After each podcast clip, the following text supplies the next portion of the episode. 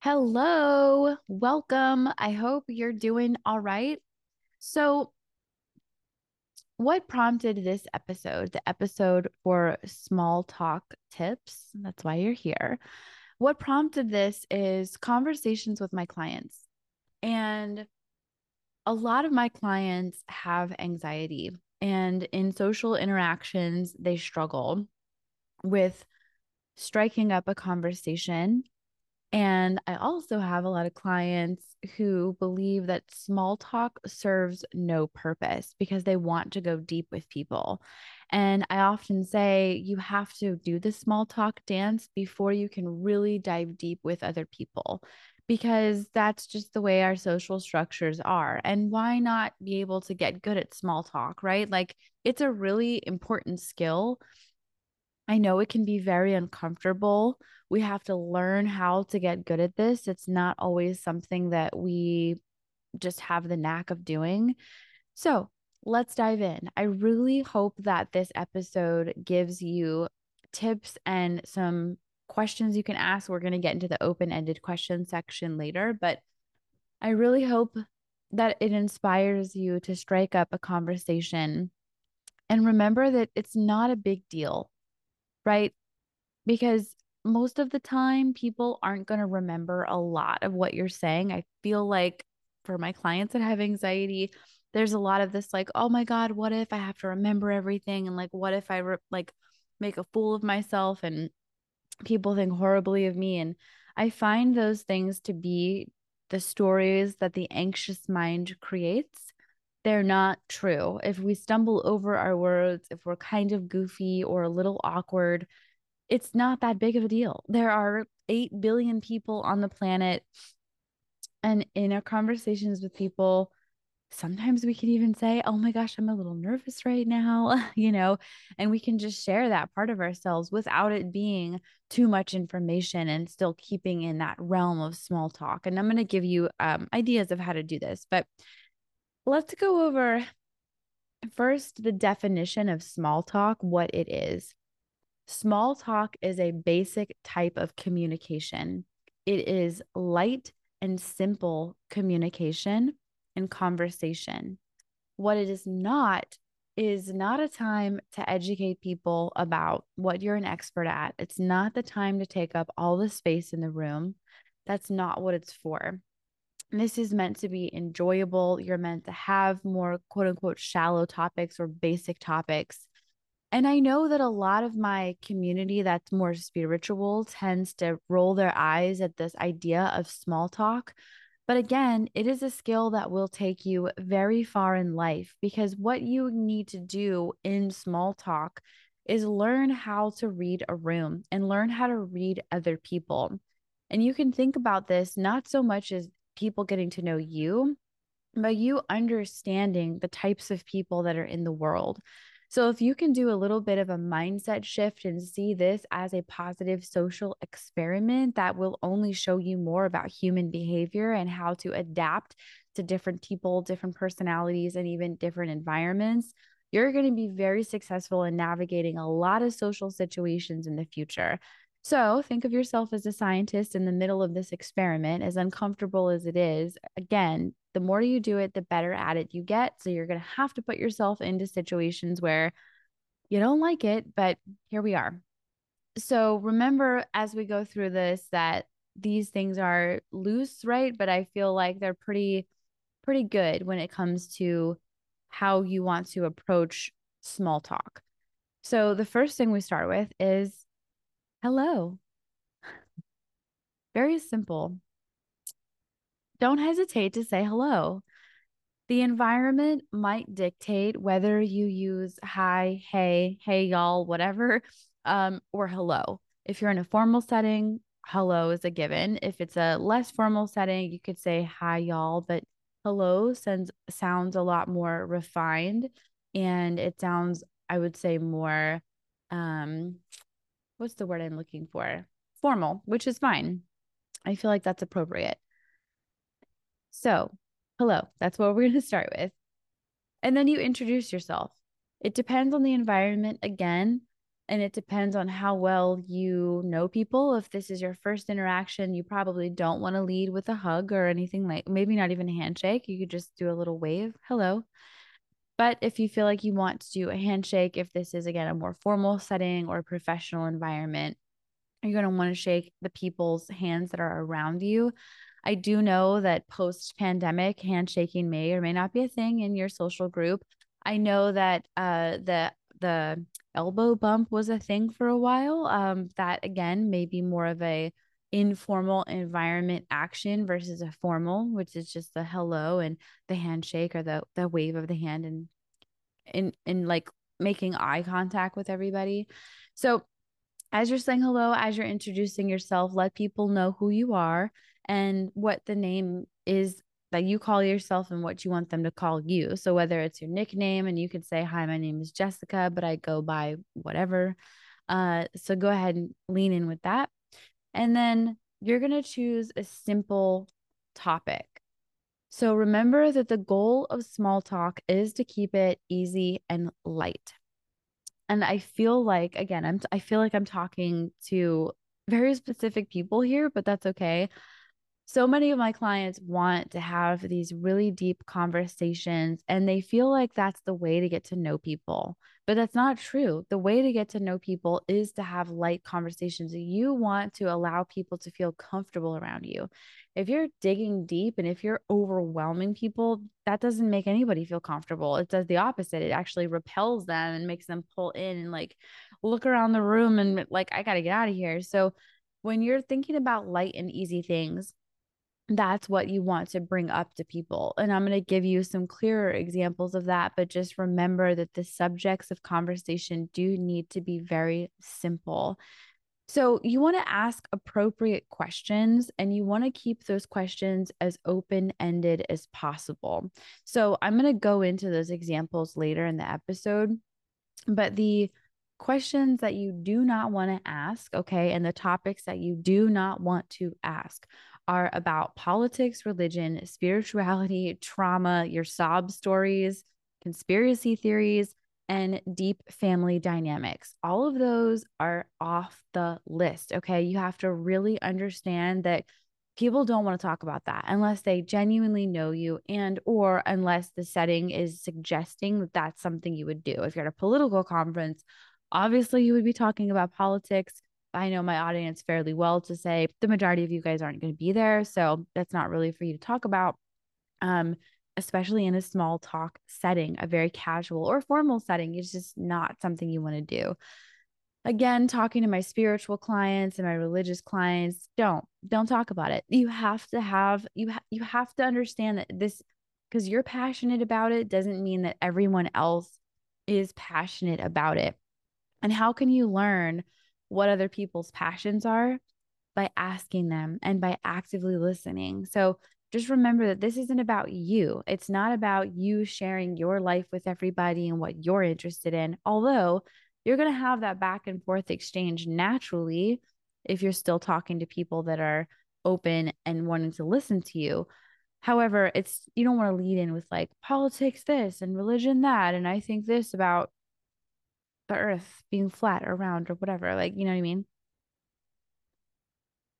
Mm. Oh, I just had to take a break. I took um I made abuelita, the hot chocolate. Oh, so good.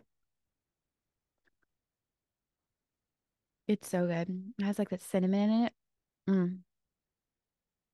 Okay.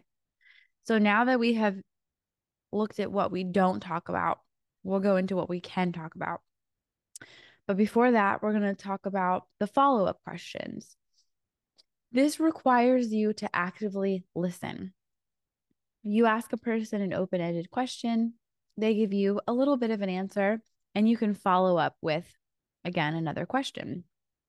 One phrase that I use often that helps a lot in small talk, I would say the person's name because we've already had an introduction. And so using a person's name again and again in conversation helps your memory, helps them feel more comfortable with you, and helps you feel more comfortable with them because you're creating a sense of closeness by using a person's name. So let's, for example, say this person's name is Tom. I would say, Tom, say more about that. It sounds like really interesting. And I want to know more about your thoughts and feelings on insert the subject, right? So, again, I ask a question, they tell me a little bit, and I would be like, wow, Tom, that's super fascinating. Can you say more about that or say more about that? I want to know about your thoughts and feelings. And then that person would respond with whatever else they want to tell me about their situation or whatever. So, cultural competency is really important.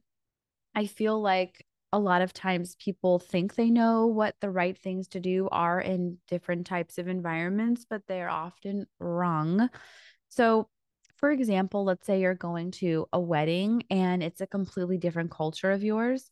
Do a little bit of research before you get there. Okay. Maybe even like in the car on the way, but obviously, if you're not driving, but you're going to want to understand what is and is not appropriate, whether it be, again, topics of conversation, whether it's certain type of types of gestures, uh, whether it's certain types of like I don't even know how you use silverware, whatever. I don't know. I can't think of anything, but there are definitely do's and don'ts in different cultures.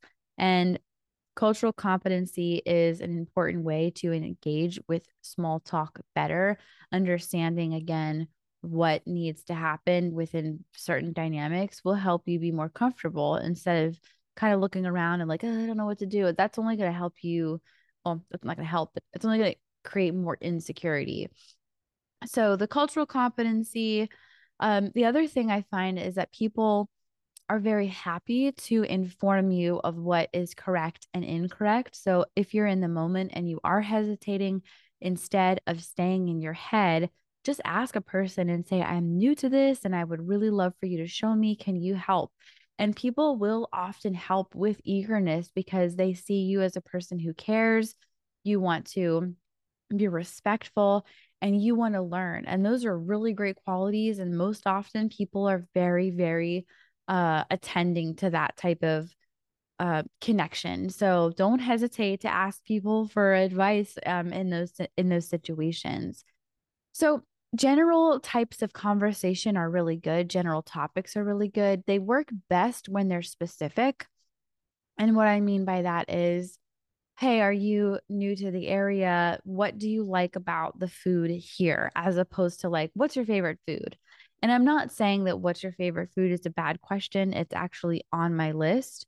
But when we are in a more intimate setting, keep things specific but again, you want them to be around general subjects. So again, it could be okay, like where have you visited? Oh, you've been to Toronto. What was your favorite thing about Toronto? And then the person would then launch into what they liked about it instead of just being like, where's your favorite place to go? And again, not a bad question, but the more specific, the better. So show that you're hearing people around you. And a way that we do this when we're being good at small talk, and this actually has nothing to do with speaking, is using your body to listen. So you would be making direct eye contact with the person. And if they're talking for a little bit, you want to nod your head and show that you are actually listening to what they're saying. If it's appropriate, you can get a little closer to this individual by leaning in and showing interest. You obviously want to face them. Have your arms down at your side, or if you're holding a drink, have that in front of you. What you don't want to do is have your arms crossed and like pointing away from the person. That obviously shows that you're disinterested and closed off. You don't look approachable. And then, if it's appropriate, you can maybe touch that person lightly on the arm or the small of their back. It definitely depends on context and it definitely depends on whether or not you want that reciprocated. Understand that if you lean in and if you do a gesture, a physical gesture of touching a person, you are essentially welcoming that into your uh into your space. And so you just need to be mindful of that of obviously like we're not going to go around asking for consent in these things. These are sort of these unspoken situations that can be super tricky. If you feel more comfortable with asking hey do you mind if i touch you on your arm or while talking or whatever then that's totally fine as well. Um again you're leading in that that way showing people how you want to be treated how you want to be approached and connected with so just be mindful of that Uh yeah, use the environment to your advantage. This is an easy one and this is one that I think a lot of people overlook because they're too anxious. They're like in their head and trying to figure out like the right thing to say.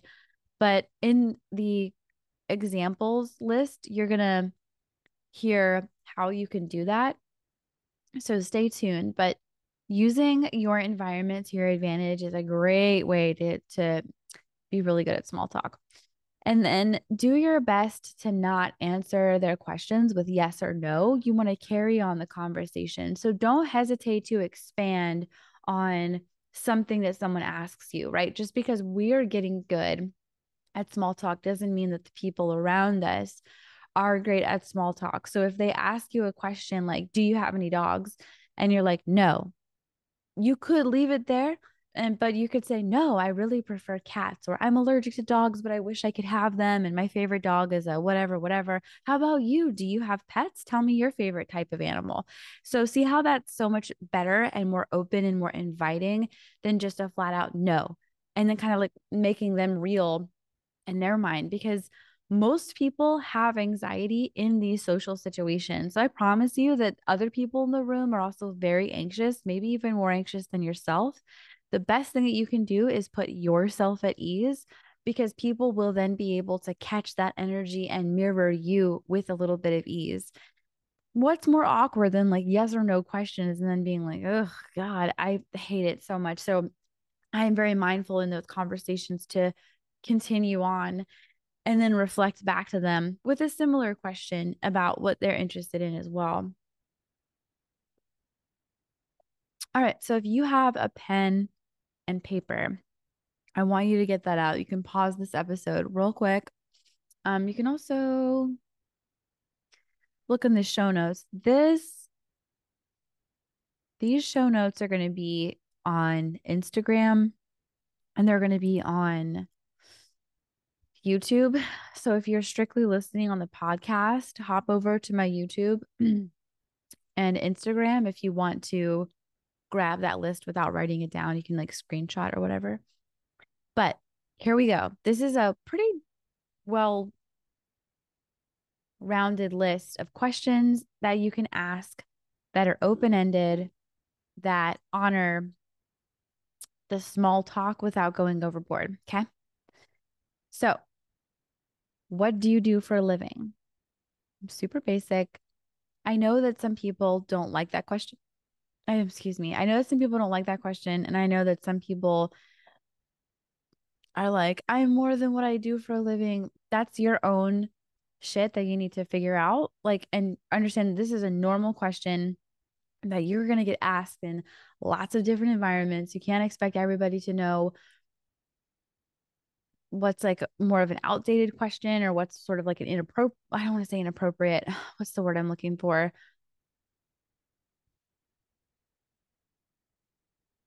I guess like more of a trigger question for you because it definitely doesn't trigger everybody. And again, globally, culturally, a lot of cultures are very open to wanting to talk about what they do for a living. So it's important. Ask that question. You'd be surprised. So then you could also follow up with that and say, How did you start your line of work? What got you into what you're doing right now? What do you like and dislike about your work? So, what's your favorite part of the job? What do you absolutely not like about it? If you could change anything within your organization or within your role, what would it be? When you were a kid, who did you want to be when you grew up? Or what did you want to do when you were little, thinking about yourself as an adult? What went through your mind? If you can do anything, what would it be? Another question is Are you from this area? there's definitely the PC police that say this is a not nice question to ask people. However, it's okay to ask this question globally. People don't have a problem with it. I find that it's more of a trigger question in United States than other places. Most places like people don't care. so just be mindful like you're learning the art of this if this is a question that you feel uncomfortable asking because you're afraid to be canceled or the PC police are going to come after you don't ask. But the other thing too is be mindful, right? Because you're asking about this area. Um, I think what I've seen online is people are like, Are you from here? as sort of a general question. So remember, we want to keep it general and specific at the same time. And the art of doing that is saying, Are you from this area, this particular place? Not like, Are you from the United States of America? Are you from another country? It's just, Are you from this area? Are you new to this area? What do you like and dislike about living here? And you can also just reframe this about wherever they tell you that they do live. What do you like and dislike about your home's place or whatever? What uh what brings you to the event? So let's go back to the event setting. Let's go back to those other social situations where it could be a conference, it could be um obviously not a wedding because like the wedding is why you're there to see people get married, but there could be lots of reasons why people show up to different things. So you could say, like, what brings you to this event? What are your thoughts about this event so far? If this event has multiple speakers, you can say which speaker has been your favorite and why. And then again, you're just really opening them up to talking about what they find interesting. The whole point of small talk is to understand other people. so when you're at a event and you've all been invited by the same person, you can say, How do you know the host? Insert the person's name. And I know at weddings, it's are you from the bride side or the groom side, right? And then how long have you known the bride or groom? How long have you known their family? What's a funny story you can tell me about the bride or the groom? Or what's your favorite memory with the bride or the groom? Those are great questions to ask at a wedding. Uh, if you really feel uncomfortable asking some of those types of questions, if there's food and drink, you easy easy access right there to some small talk. What food or drink would you recommend? This is the drink that I got. These appetizers are bomb. What do you think I should try next? And then you can launch into the whole food question. What's your favorite food? What type of stuff do you like to make? What was your favorite meal growing up? Have your food taste changed over time? You know, like anything you can think about with food. I mean, we all have to eat. So generally, we all do have answers to some of the questions you're going to ask. Uh, how many siblings do you have? So this is an appropriate family question versus like, tell me how you were raised. Like, nope, inappropriate. like, we want to be mindful that most people don't want to share about their family. Now, in some cultures, it's totally okay to talk about family, go back to cultural competency. When you have learned and understood and got it from the people within that culture to say, yes, we talk about family. Yes, you can ask us anything. Cool. But until you get that, don't do it. Keep the questions really simple and very easy for them to answer. So, how many siblings do you have? Um, that's a great one. Uh, let's see. What are your hobbies? Another really good question. Are there any books, songs, artists that you would recommend to me and why? This is a general question, but then you're asking them for a more specific answer. What movies have you seen recently? Tell me your favorite TV show and why. But this can also be tell me your favorite book, your music um, tastes, your favorite artist, or whatever. Where have you traveled? And when is your next trip? What's the most interesting place you've visited? Where do you want to go that you haven't been yet? Who has inspired you the most? I love that question. I think it's such a great question.